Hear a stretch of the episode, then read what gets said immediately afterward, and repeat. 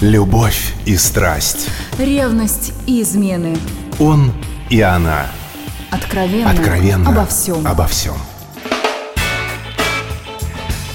И снова здравствуйте, с вами Алена Погорелая. Пока готовилась к эфиру, прошерстила десятки сайтов, посвященных взаимоотношениям мужчин и женщин. И знаете, что поразило? Одними из самых популярных статей оказываются итоги всякого рода исследований – Поэтому сегодня будут только факты, но зато самые интересные. Итак, факт первый.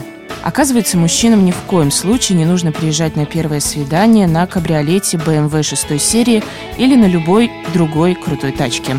Очередное исследование на вечную тему «Завораживают ли женщин мужики на дорогих авто» показало, что, мягко говоря, не всегда. 56% принявших участие в исследовании дам в возрасте 18+, уверяют, что мужчина на экзотической машине кажется не только слишком высокомерным и самонадеянным, но и закомплексованным. Кстати, еще в 2009 году австралийская версия шоу Top Gear провела эксперимент и доказала, женский мозг совершенно одинаково реагирует на одного и того же мужчину, вне зависимости от того, на какой машине он появится – на убитой Volvo или на новом Porsche. Интересно, а если бы Брэд Питт в свое время подкатил к Анджелине Джоли на «Жигулях», заметила бы она его? Еще одна новость. Женщины предпочитают проводить время и разговаривать с животными. Опрос двух тысяч владелец собак и кошек дал как очевидные результаты, так и неутешительные. Очевидные. Большинство разговаривают с братьями меньшими, чтобы расслабиться.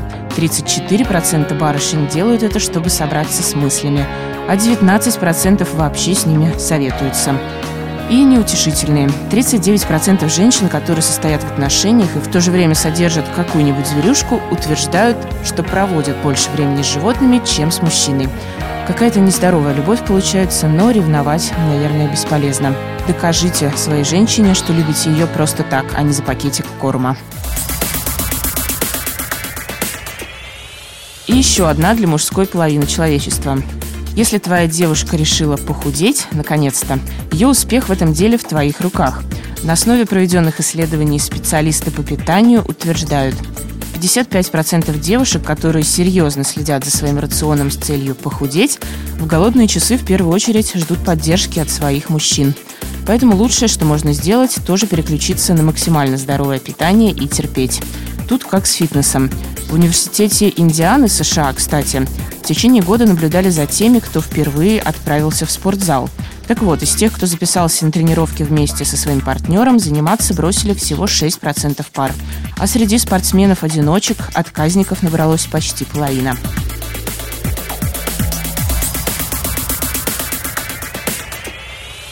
Короче говоря, дорогим авто женщину не купишь, котики и собачки понимают ее лучше, но в борьбе за хорошую фигуру нужна поддержка только мужчин.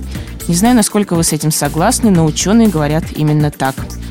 А я думаю, истина в вине. И поговорить и по душам можно, и фигуре не повредит. С вами Алена Погорелая. До встречи на «Маяке».